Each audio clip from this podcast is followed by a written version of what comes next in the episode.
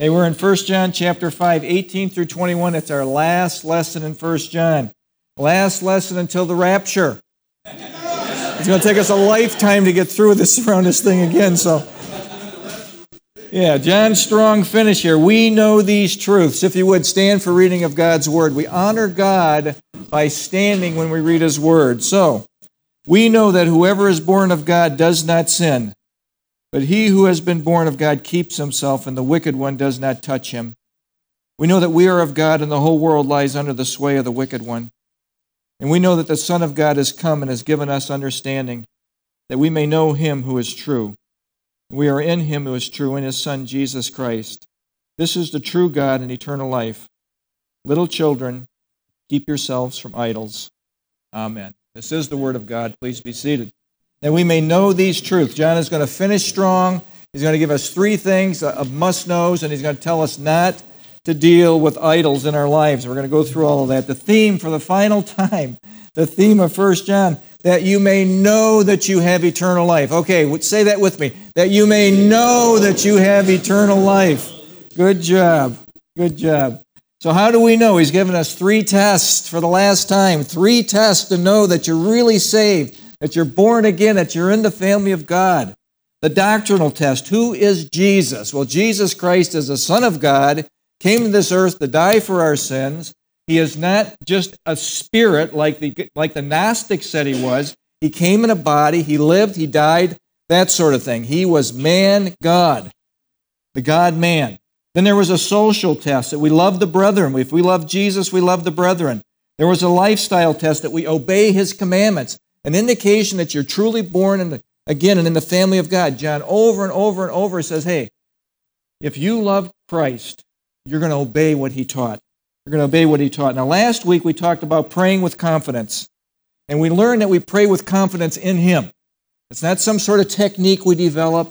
It's not our smooth words that do anything. We pray in him. In him. Secondly, we pray with confidence according to his will because Father knows best. There's all kinds of things that happen in life. And we pray that our God will make an intervention. But it's in His timing, it's His will, it's how He does things, it's not in our timing. Remember, we want anything right now. We're type A, type A, A plus, A plus, what we've done right now. Then we know that we pray with confidence, knowing that the biggest thing that happens when I pray and I meet with God is that God changes me. He changes my heart. He changes me to get in line with Him. That's very important. We went through a lot of that. And then, fi- and then we know that we pray with confidence and know that we can trust that God knows where we are. He is not distant, He is not far off, but we know that He is a huge God. He is a huge God. For my thoughts are not your thoughts, neither are your ways my ways, declares the Lord. As high as the heavens are above the earth. Now remember how high that is with the universe expanding. My thoughts are higher than your thoughts, and my ways are higher than your ways. So we trust a God that is a huge God that we can come to and know that He knows where we are. And then we went through this. We pray with confidence. We pray with confidence that Jesus is enough in any situation. Jesus is enough in any situation. And we talked about Isaiah chapter 43. And Isaiah says this. It's a great verse. When you pass through the waters, I will be with you. These are the tumults of life. These are the struggles of life. When you pass through the waters, I will be with you. Through the rivers, they shall not overflow you. When you walk through the fire, see, it's ramping up, ramping up, ramping up. Isn't that what is in life? It just ramps and ramps and ramps. We have our God that goes through the whole thing with us. When you go through the rivers, they shall not overflow you. When you walk through the fire, you shall not be burned because our God is with us, nor shall the flame scorch you. For I am the Lord your God, the Holy One of Israel, your Savior. That is a promise to the nation. And if he promised to the nation, it is a promise. We can extrapolate from that a promise to us. Our God is with us through everything, even though we're not understanding what's going on behind the scenes. And then we learn to pray with confidence for the sinning brother and sister. We talked about this, that oftentimes we're going to be the one prayed for, and we're going to be the one doing the praying. You're going to be the prayer or the prayee. And that's just the way it is in life. Sometimes we're going to get off and somebody's going to pray for us. And remember, someone prayed for your salvation, that you'd get saved. And then after you were saved, someone prayed for you that you get your act together and start living this thing out rightly. That you give yourself totally to God. Somebody prayed for you. And that's all of us. All of us from time to time are praying for someone or being prayed for. Now, this week, this week, John finishes his letter refuting the Gnostics. Remember, the Gnostics are the super mystical. Oh, they have all this great insight that their knowledge was, was greater than anyone else's. Only they had the truth. They, they, and again, they believe that Jesus was just a spirit emanation. He really didn't come in the flesh. And John over and over says he came in the flesh. We felt him. We heard him. We touched him. And he, he came. He lived as a human being. He died as a human being. And the Holy Spirit bears witness of who Jesus is, the God man. Jesus is who he said he, who he said he is. He is the Son of God. In John 10 36, some people say, Did Jesus ever say he was God? Well, in 1036, he says this I am the Son of God. I am like God. I am the same as God. I am God. I am God. Now, this week, John concludes his letter with some final must know truths. The final we know truth that every believer just focus in on these last few things in the book of First John. Let's pray. Father, thank you for this time. Holy Spirit, teach us the things that you want us to know. You've brought us all here for an appointment with you, our God. May we hear from you today your words to our hearts.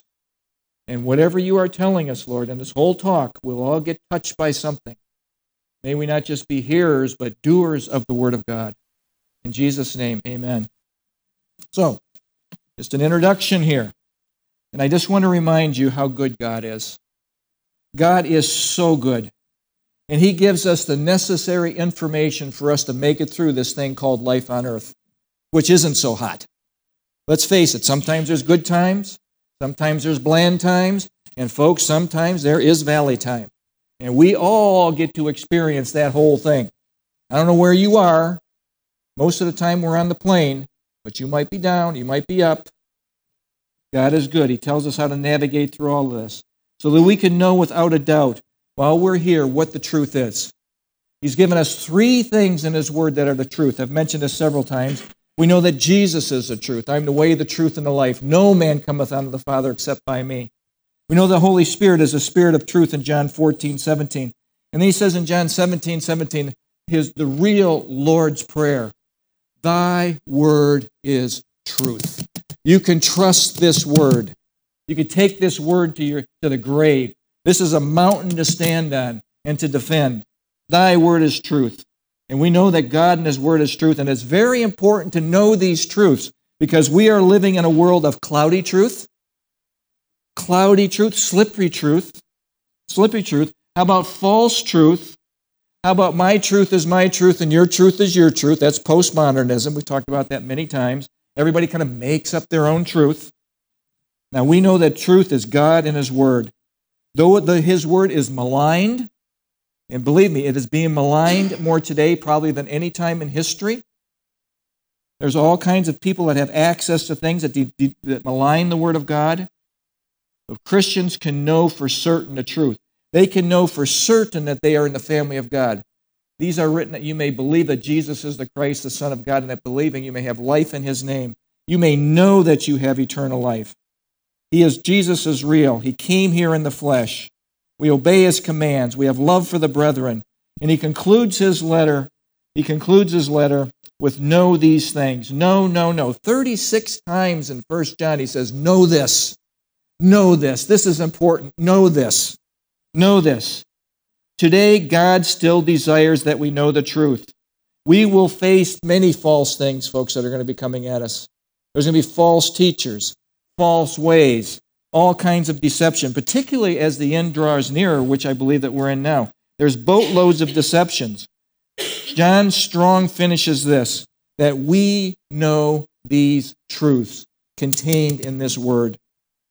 Verse 18, he starts with the number one truth we know Jesus will guard you. He will protect you. He is your shield. He is your waymaker.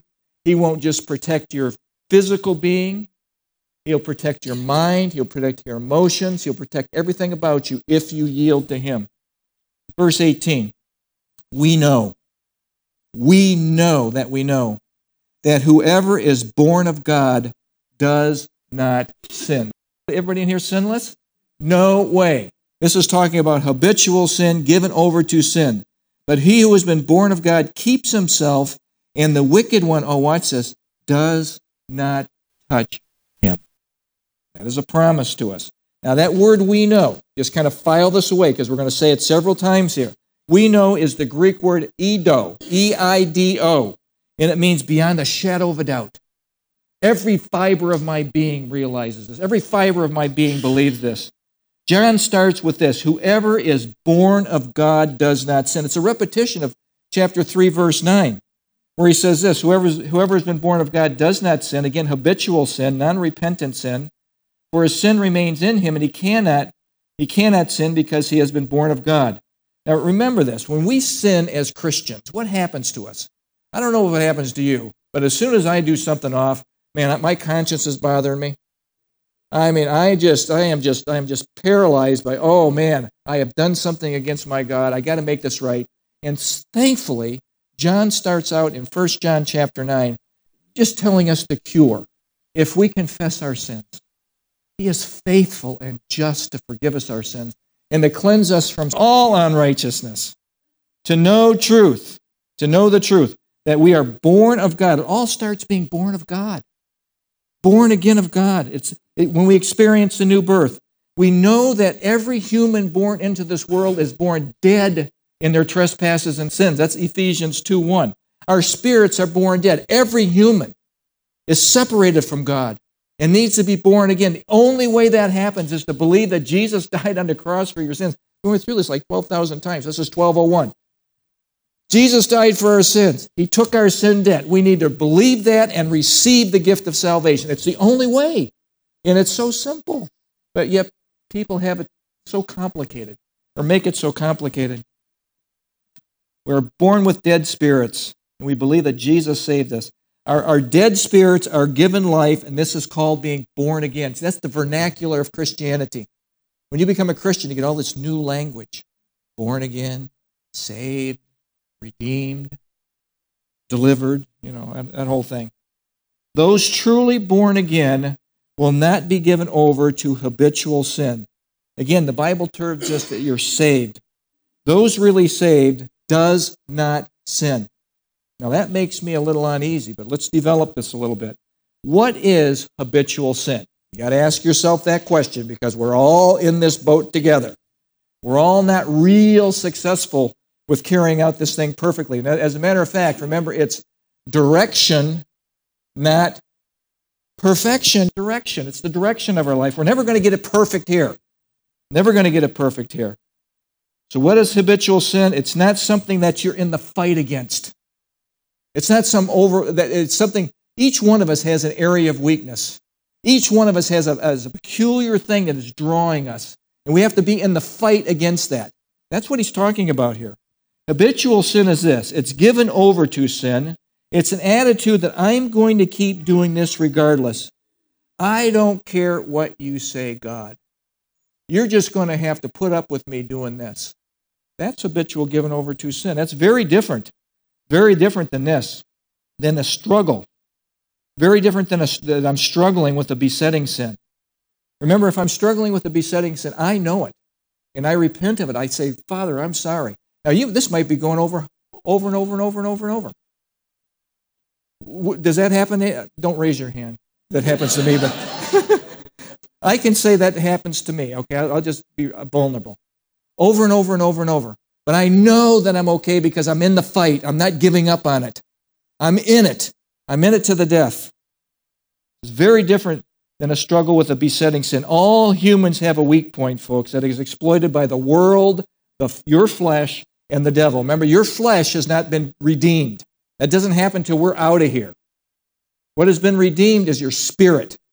Your spirit has been saved. Your spirit connects you with God, gives you the ability to connect with God. But your soul and your flesh are going to be in a fight against this enemy until we're taken out of here. Remember, your soul is your mind, it's your thoughts, your feelings, your emotions. That struggle is going to be there. All humans have a weak point. The thing here is stay in the battle and never, ever, ever, ever give up. Okay? Don't give up. That's the key. Know this truth God has given you a treasure. He has given you His Spirit, the Holy Spirit, the power to say no to your fleshly cravings and yes to your spirit man, your new man. Now there's a couple scriptures that you might want to memorize. Galatians 5:16, walk in the spirit, that means live in the spirit, that means give yourself over to the Holy Spirit, and you will not fulfill the lust of the flesh. Romans 13:14, put up some boundaries. Put up some boundaries. Put on the Lord Jesus Christ. That's a vestment. That's like putting on your armor every day. Put on the Lord Jesus Christ and make no provision for the flesh to fulfill its lusts. What does that mean?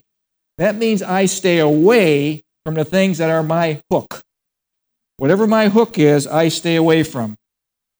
So, stay away from, from, from your fleshly lust. Epi, remember that lust is epithumia, upon the mind. There's an attack on our minds, our diseased minds.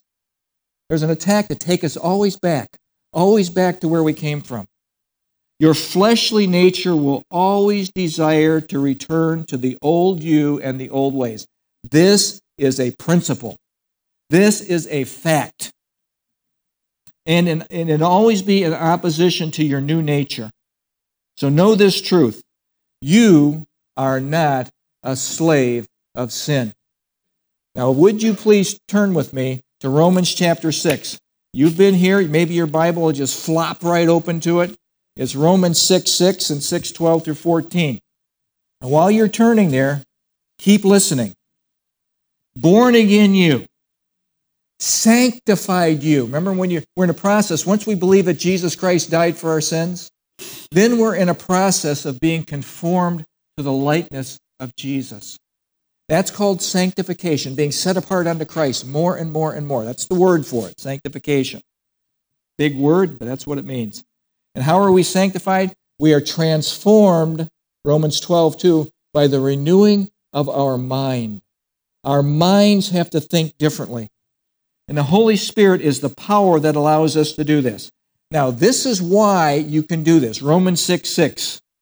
Knowing this, that our old man was crucified with him. Our old man died on the cross with Jesus. When we believe that Jesus died for our sins, our old man is dead. Our old man is dead. We've been crucified with him that the body of sin might be done away with. That means to cease completely, that we should no longer be slave to sin. Should no longer. There's always going to be a tug on your life. Your old man is dead, but Mr. Flesh wants to rise up and have control. Verse 12 says this Now that we're saved, now that the Spirit of God dwells within us, now that He is our power source to say no, we are to carry this out. We have a responsibility in conjunction with the Holy Spirit, in conjunction with the Spirit of God, to carry this out. Therefore, do not let sin reign in your mortal body. That's an imperative, that's a command. That's not a, oh, I think I'll do this, I think I'll, I'll think about this. No, as a Christian, this is what we are supposed to do that you should obey its lust. Do not present your members as instruments of unrighteousness. In other words, you're not going to the places that draw you away from God. But present yourselves to God as being alive from the dead. That's the new me. And your members as instruments of righteousness to God. For sin shall not have dominion over you. You have the ability to say no to your flesh and yes to the Spirit every time no matter how hard that temptation comes on you, no matter how hard it's trying to pull you back, you can put your feet in the ground and you can get your defensive position. You can say, No, I will not do that through the power of the Spirit of God within me. It's not me that's doing it, it's God in me. It's the only way it can be done. With that stated, God will help us with this. And I want you to notice what he says back in 1 John. What he says here is this we know that whoever is born of God does not sin. Again, that's continual, habitual, given over to sin. But he who has been born of God keeps himself, and the wicked one does not touch him. Now, this keeps himself, it, we have to develop this just a little bit.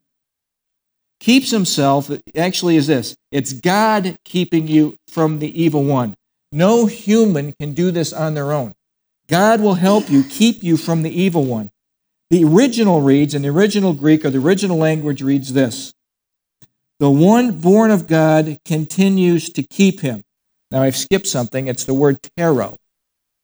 Keeps is the word tero. And actually it means to guard, like a warden guards in a prison. It means to guard. It's a strong word. And the original reads this The one born of God continues to keep him. God continues to keep him. If you have an NIV Bible, that rendering in the NIV is closer to the true meaning than the New King James. Jesus keeps his eye on those who truly trust him, keeps them safe from Satan. And the result is this He will guard you. God will guard you. Jesus will guard you. The result is this Satan cannot touch you, cannot touch him. You're covered by God. That word touch is haptomai. Haptomai, it means to fasten, to adhere to, to cling to. Its, its, its word usage actually means to grasp in order to harm. To grasp in order to harm. So let's review.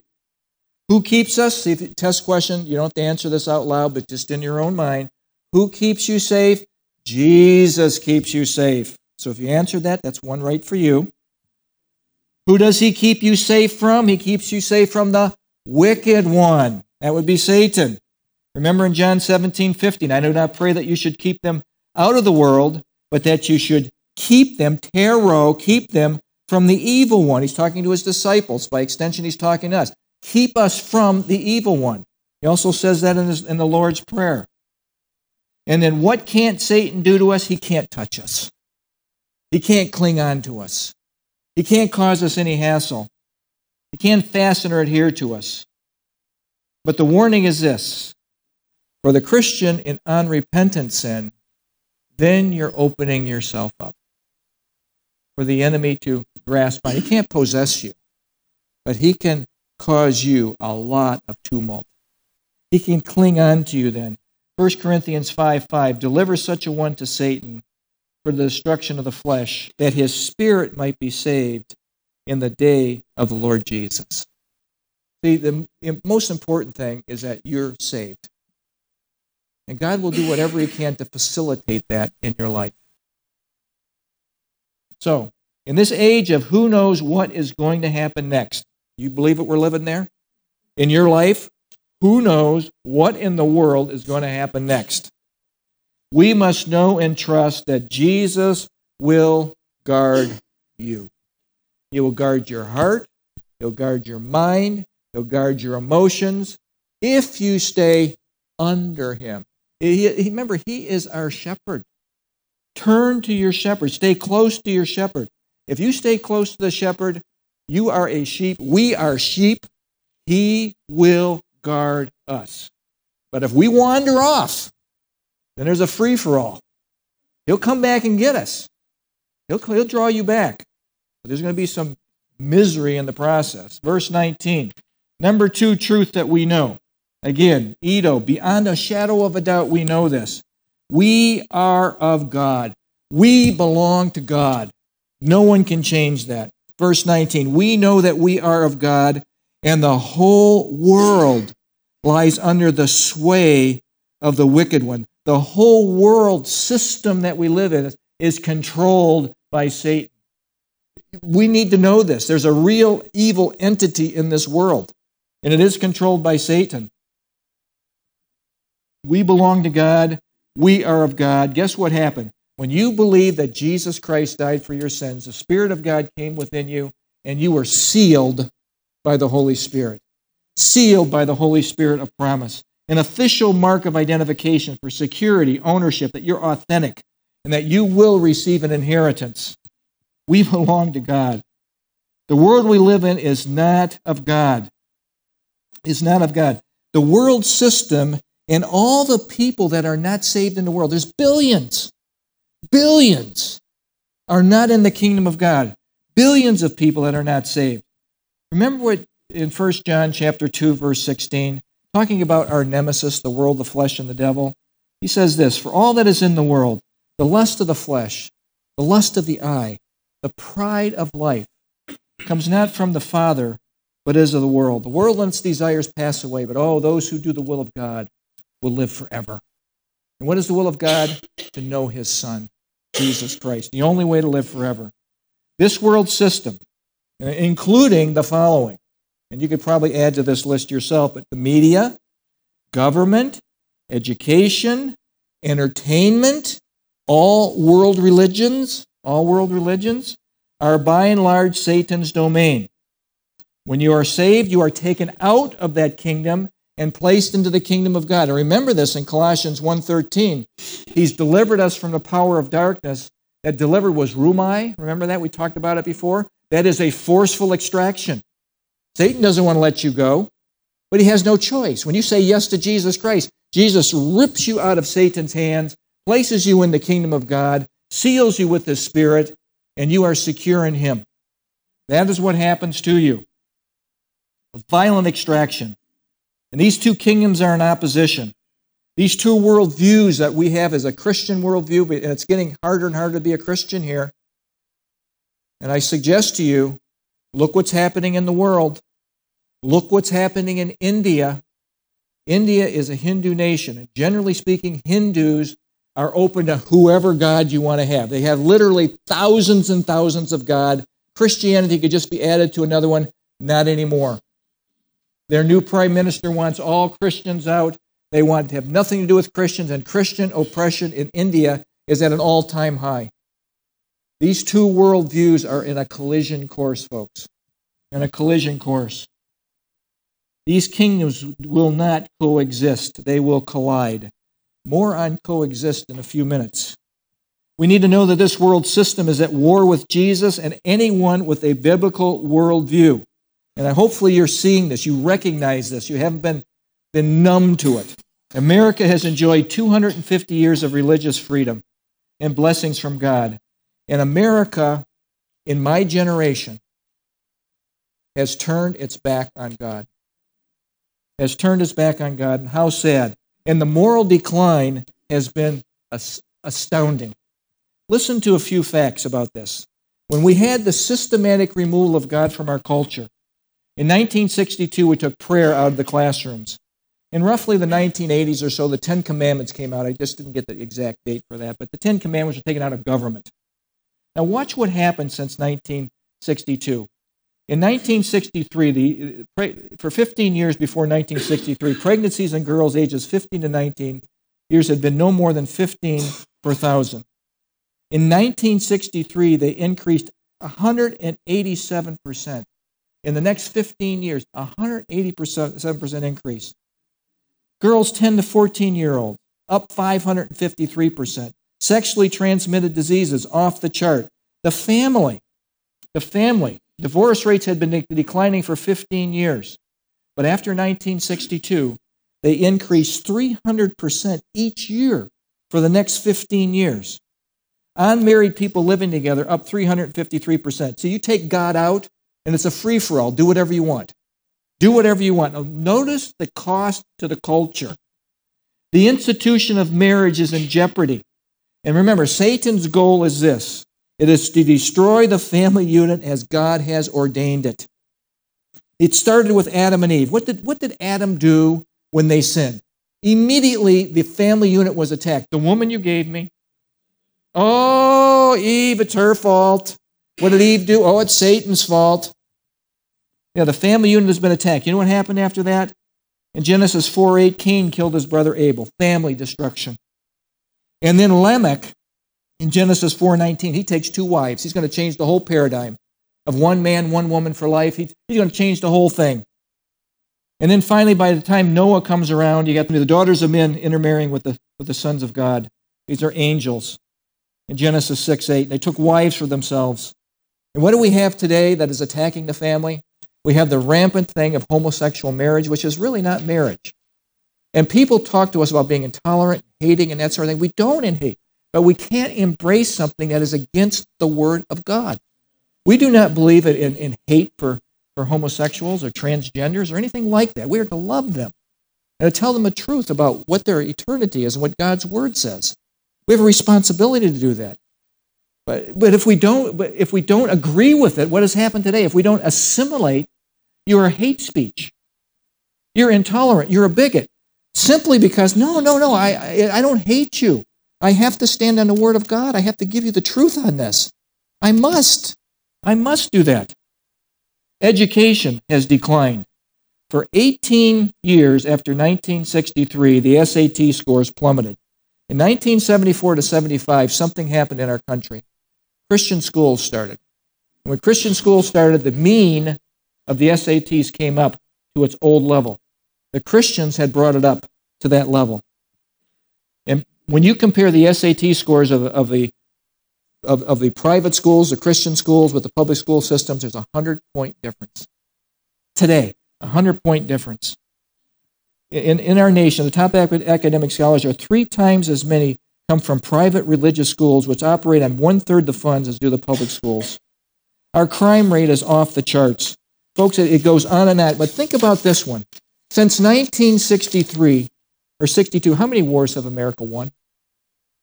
Look at it. Zero. Zero. We've kicked God out. Since 1963, now we get out of wars, we lose wars, we, we, we, we abandon the people that we say that we're going to support.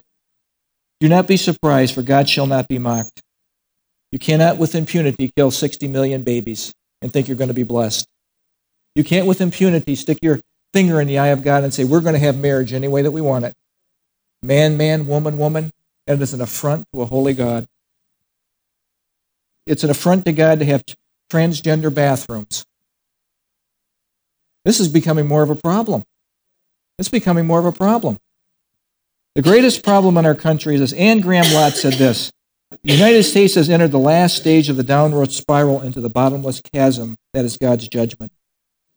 Our solution is not political, folks, it is spiritual. Our solution is not political, it's spiritual. And now I want to suggest to you what we're dealing with that is, it might be flying under your radar. Maybe you won't because I've said it several times.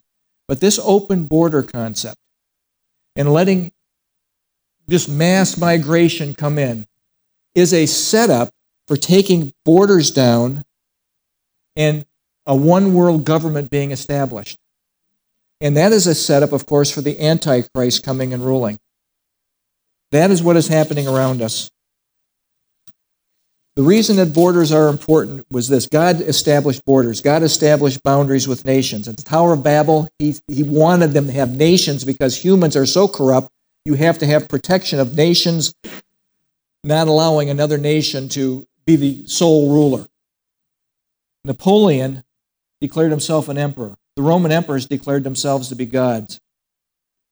Lord Acton who lived in 1834 to 1902, a historian and a moralist, said this Power tends to corrupt, and absolute power corrupts absolutely. You cannot trust a human with absolute power.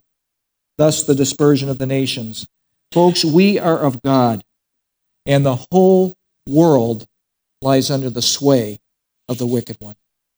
And it's getting worse. Keep your eyes open to what is going on around us, please. Verse 20. Number three truth. We know, beyond a shadow of a doubt, who is true. We know that God is true. And we know that the Son of God has come. Thank you, Lord, for sending him. And has given us an understanding. Oh, see, we have an understanding. We know that we may know him who is true. And we are in him who is true and in his Son, Jesus Christ. This is the true God and eternal life. Unequivocally, Jesus Christ is our life saver. The Son of God has come, our life saver, our blessed hope, our only hope. And it's talking about the incarnation. Now, how many times have you heard people say this in, in, in your lifetime? The virgin birth? That's impossible. And what do we say? Yes, that's impossible. What do we call that? We call it a miracle. That's what it's called. It's called a miracle. Yes, that we may know him who is true, that is God, the true God. The only way to know God, again, is through his Son. God sent his Son into the world to die for our sins. He died on the cross, he substituted for us. Whoever believes and receives the gifts of salvation can be saved. He loves you. He wants you to be in his family. He is calling you. He is pulling you. He is dragging you. Come to me. Come to me. It's an amazing love. And the only way to be rightly related with, with God is through his son, Jesus Christ. But Christianity has a label placed on it, particularly in the West, of exclusivity. Oh, you guys are exclusive. You're so arrogant to think that's the only way to God. Well, I'm not saying it. I, God's word says it. I have to trust his word. I have to trust his word. Think about this Islam, which has 1.8 billion people, is exclusive. How many churches are in Saudi Arabia? What is happening to churches in some of the more moderate Islamic countries? They're being attacked. How about Hinduism? We talked about that. 1 billion people. And then we have people in communist country, country where, where vast numbers are atheists. That's 1.2 billion people. 1.2 billion people. The Western culture what we live in today, the tolerant folks, okay? Cry is this coexist, that all religions are the same. And again, that's wrong because Jesus claims exclusivity. I am the way, the truth, and the life. No man comes to the Father but by me. Jesus' arms are all embracing. It's not exclusive that, that you can't come. His arms are wide open, embracing everyone who will come. Everyone who will come. And remember this when you're thinking about different views and different world religions, they can't be the same. There can't be just multiple paths to God because contradictory views are mutually exclusive. You can't believe in salvation by grace through faith as we and Christians do, and believe as Muslims do that Jesus is a prophet, not the Son of God, that he did not die on the cross for our sins. These are contradictory views. And that you have to believe in the Quran and follow Allah. And that's, these are contradictory views. They cannot both be true. They might, might both be not true. It's up for you to discern the truth. But we believe the Word of God is true. It's proven itself over and over and over. Coexist. You're going to get a picture up on the screen. You see this all over the place. And this is very popular. This is very popular. And, and in, a, in a way, if, you, if, you're, if you're not a Christian, this, this makes sense. Why can't we all just Get together, get along together, coexist. But I want to show you something. The next slide. The next slide is this man made religions and beliefs combined with God's word. Don't mix. They try to mix these practices together. There is a word for this. Put it down in your vocabulary. It is called syncretism, trying to blend world religious systems into one system syncretism, blending of the doctrines and practices. You can read it there. Deuteronomy chapter 12 warned the nation of Israel. Verse 29 says this When the Lord God cuts off from before you the nations which you go to dispossess, and you dispossess them and dwell in their land, take heed to yourself that you are not ensnared to follow them, that you do not follow their religious beliefs. Why? Because they will take you away from the true God. That is what happened to the nation of Israel. After they are destroyed before you, that you do not inquire of their God, saying, How did these nations serve their gods? You don't get curious. Let's get, I, I'm just wondering what Hinduism is all about. I'm just curious about that. No, he's warning against that. I, I also will do likewise. You shall not worship you shall not worship the Lord your God in that way. For every abomination to the Lord which he hates, they have done to their gods, for they burn even their sons and daughters in their fire to their God. Now, people will say, How dare God dispossess those people from the land? But they have committed iniquities for hundreds and hundreds and hundreds of 400 years. He was patient with the ites before he dispossessed them from the land. They're killing and burning their own children. And then God says no more. They can't, the people of God cannot coexist with them. But what does God say to us? This is the bumper sticker you want. Repent. Every world religion, every system, every system, repent and believe the gospel. What is the gospel? The death, burial, and resurrection of Jesus. It's so simple. It is so simple. And God desires that all men be saved and come to a knowledge of the truth. Every world religion come into the family of God, but there's one way, and that's through Jesus Christ. That is it. That is it. He is the one way. So, coexist.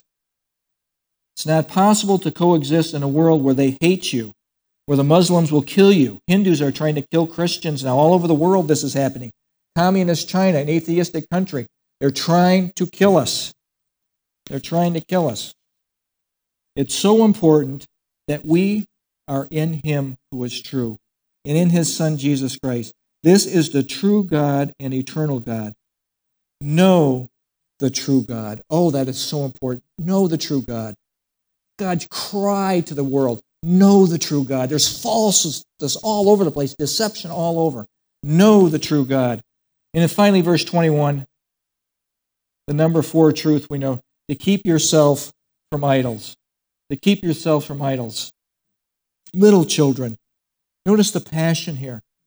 Notice the, the love for the people that John has. Little children, keep yourselves from idols.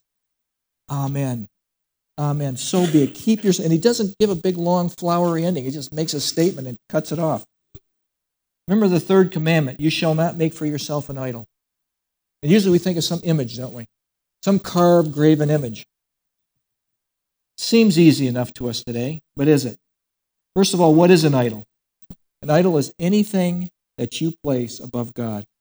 An idol is anything that keeps you from your God. Keep yourselves from idol. That word keep is a strong word. It means to, to garrison yourself, to defend heavily from the idols. Physical idols and non physical idols. Non physical ones would be false beliefs. False beliefs. Non physical idols would be mindsets that are counter to God. Physical idols, cars, girlfriends, boats, trains, whatever you stuff you like, your sports, could be anything your children, your work, your hobbies. America is filled with idols, folks. But what is our greatest idol? What is our greatest idol? Do a little introspection here. What is our greatest idol? The greatest idol is the self idol. It's the me, myself, and I idol. Isn't it pitiful? Look how pitiful we are. That I'm more important than anyone or anything. This is guy, his name is Lord David Cecil. He sums it up right here.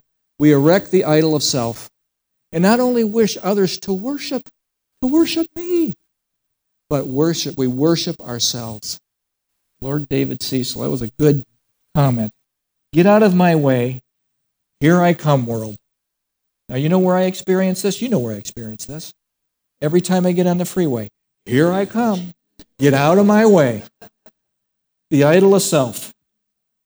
The idol of self pamper me, powder me idol, the idol of self.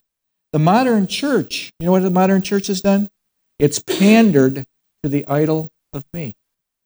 You know how it's done that? Give the people what they want, not what God says they need. Look, we need Him.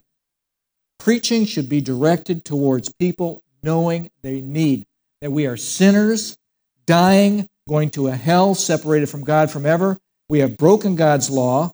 We have we we deserve separation from God, and the only rescue we have is Jesus Christ. That is it. We need Him. And then once we once we believe in Him, we need to serve Him, to honor Him, and to be in His Word and to trust His Word. Idol of self. Now watch what happens here. When people are looking for churches, tell me if this didn't happen to you at some point on your journey. One big things is worship. I want the lights, camera, action, roll them. Okay? Lights. Is it really loud? Is it, is it, is it really modern? Is it Hillsong? Is it Hillsong? I, I want a little of that, okay? Because worship is all about my way. I want to do what makes me feel good. Remember, worship is us to God. Us to God, not me to me. It's not about me feeling good. It is about me worshiping my God and bowing before Him in worship and giving honor and praise and glory to the God that made me. That's what worship is. It's not about, about me feeling great. It's good to, you will feel great and wonderful if you worship Him for who He is. And then how about this one? Give me sermons that aren't long. Because my attention span as American now is way down. I got a microwave attention span. 15 minutes, that's it. 15 minutes is all I can take. He's getting too long, Harriet. I can't go there. How about non conviction? Don't give me anything that convicts me. Oh, don't do that. Please make me laugh. I want to laugh a lot. I want to feel good because your sermon is all about me. I want to walk right out of here, just feel just hilariously great and wonderful. And then, by the way, give me programs, plenty of programs. Pick a program, any program, pick a program. Here, you can pick a program. We got it for you. So I can be fulfilled. How sad. When the idol of you comes crashing down and there's nothing left, and it's empty. The idol of you. What's our, what's our protection? How do I guide myself from the idol of me? The self idol. Well, Philippians 2 3 helps us. Do nothing, do nothing out of selfish ambition or vain conceit, but with humility consider others better than yourselves. Don't escalate yourself. I'm the most important person. Look, this is going to happen to me Thursday when I go to visit my mom. I'm the most important person on the freeway. No, I'm not. God tells me I'm not, and my wife tells me I'm not. I am not the most important person on that freeway. Am I lying? Am I lying? No, I'm not the most important person on the freeway. How do I guard myself? Refocus. Re- refocus life as required. Change your focus from me, myself, and I to Him. And the Holy Spirit will help you with this. And remember, this is a volitional act. See, I have to do this. I, I have the power of God within me to do this, but I have to carry this out through His strength. I, as you know, I can't do it on my own, and neither can you whatever your thing is. You can't do it on your own. The, the sad thing is this it usually takes pain to break the me focus addiction. Isn't that awful? Look at your life. It was some sort of pain to break the me focus addiction. Change your focus, a refocused life. I want to focus on the Master. Where will you not find the idol of self? If you would, turn to Luke chapter 9, 23, 23 through 26. You will not find the idol of self in one who dies to themselves, in one who truly follows the Master. Watch this. Then he said to them all that he is Jesus. If anyone desires to come after me, let him deny himself, take up his cross daily, and follow me. Remember, the cross is a picture of death.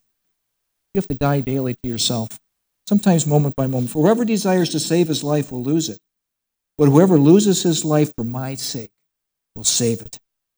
For what profit is it to a man if he gains the whole world and himself is destroyed or lost? Or for whoever is ashamed of me and my words, of him the Son of Man will be ashamed when he comes in his own glory and in his Father's glory and in his Father's and of the holy angels.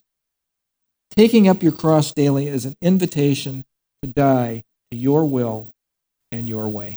That's exactly what it is. Watch what Watchman Nee says. In, the, in his book, by the way, The Normal Christian Life. The Normal Christian Life. This is, you know, if you're really living this thing out, take up your cross daily. The cross is a symbol of death. I must put to death the desires of my soul. See, when you were born again, your spirit was made alive, but your soul is still in a struggle for control of your body. And that must come under submission to your spirit. That happens when we're transformed by the renewing of our mind. It's not automatic. That takes work. That's a sanctification process. So my thoughts, will, and emotions that drive my flesh, I must die to the self life and follow Jesus in the spirit controlled life. This is how you keep yourself from idols. In conclusion, very quickly, Jesus will guard you from the evil one. And I'm telling you, that's a big deal. That's a big deal particularly as the time grows darker. And it's growing darker. Our culture is not getting lighter, it's getting darker. It's moving away from God, and there are a few, a remnant, that are coming to God. Just a few. That's what God, how God said it would be. That's how Jesus said it would be. And remember this no matter what happens, he who is in you is greater than he who is in the world. Always remember that. 1 John 4 4. Secondly, no, we are of God. We belong to God. And all the trinkets of this world do not have a hook on me if I really belong to God. I belong to him. Number three, we can know who is true, and that is God. We can know with every fiber of our being. We know every fiber of our being. And in this culture of half truths, cloudy truths, and flat out lies and deception, we can know what the truth is. We can know what the truth is. And number four, we, we know to keep ourselves from idols, and that's anything that takes us away from God. And some of those things are good things that we think are good things work, family, children, whatever, sports, hobbies, golf. Let me say that really soft golf. Remember, refocus, all eyes on Jesus. Steven Cole, who I've quoted many times, has an interesting conclusion to this. Please hear. In a Newsweek article many years ago, told about how treasure hunters looking to make a huge profit were stealing rare idols from the Hopi Reservation. The worst theft happened in 1978 when looters took four ancient stick figures represented the most sacred deities of the Hopi religion. Without the idols, there could be no rituals. The article stated, and without the rituals, the tribal spirit life was in danger of extinction. Somebody stole four stick figures, and now this whole Indian nation can't function because their gods have been stolen. That's pretty pitiful little God, isn't it? That is not our God. Our God is a big God. Nobody can steal anything from him. A tribal leader explained, explained that these ceremonies bring blessings and rainfall and bountiful crops and good health and long life. That is being lost to us. And then Steven Cole's comment is this What a sad description of idolatry. You make up your own gods and then use them to get what you want. Now, do you see this on TV anymore? You look at Christian TV and, and we make up God to get whatever we want. Oh, it happens all the time. The problem is these gods may be stolen or your way of life is destroyed. If, if it can be taken from you, it isn't the true God. If it can't be taken from you, it isn't the true God. Ask the folks that were believers at Auschwitz. Ask the Christians that survived the Hanoi Hilton. You cannot take the true God from people. You can't take him. He's not a stick figure that'd be removed. Ask the people that are going through trauma and torture right now who have to rely on their God. You can't take God from those people. You can't. Make sure that even if you claim to follow him as a born again Christian, you don't fall into idolatry of using him to get what you want or accepting the parts of him that you like and rejecting the parts you don't like. That is no different than pagan idolatry. Guard yourself from idols. In a world of deception, and we are living in it now, a world of deception, may we live out our lives so we can know these truths. Let's pray. Father, we thank you for this time to study your word. Father, I thank you that you are our God and nothing can separate us from you. No one can steal you away from us. You are King of kings and Lord of lords, Lord Jesus. Father, I pray right now that if anybody here does not know you as their Savior, that you'll speak to their hearts and help them to know that God loves them, wants to have a relationship with them, and sent his Son to die in their place. That whoever believes in him will have eternal life and live with him forever. Father, I pray that you'll do that now in the hearts of somebody here. And Lord, for we who are Christians, may we look seriously at our lives and know these truths. That I will be so connected to my God that the enemy cannot haptomai, he cannot cling on to me. That I will trust my God. I will trust in the Lord until I die. That I will deal with the idols in my life definitively. I will place nothing before you, God. I bow before you and I give everything to you. Oh, I pray that for you today. Father, we thank you for this time to study your word. It is the word of God, the inerrant, infallible word of God that we can build our lives on. We can stand on these truths. Thank you, Father, for sending your son, but also thank you for speaking to John and the message he gave to us in the gospel, 1st, 2nd, and 3rd John, and soon the book of Revelation. Thank you, Lord. In Jesus' name, amen.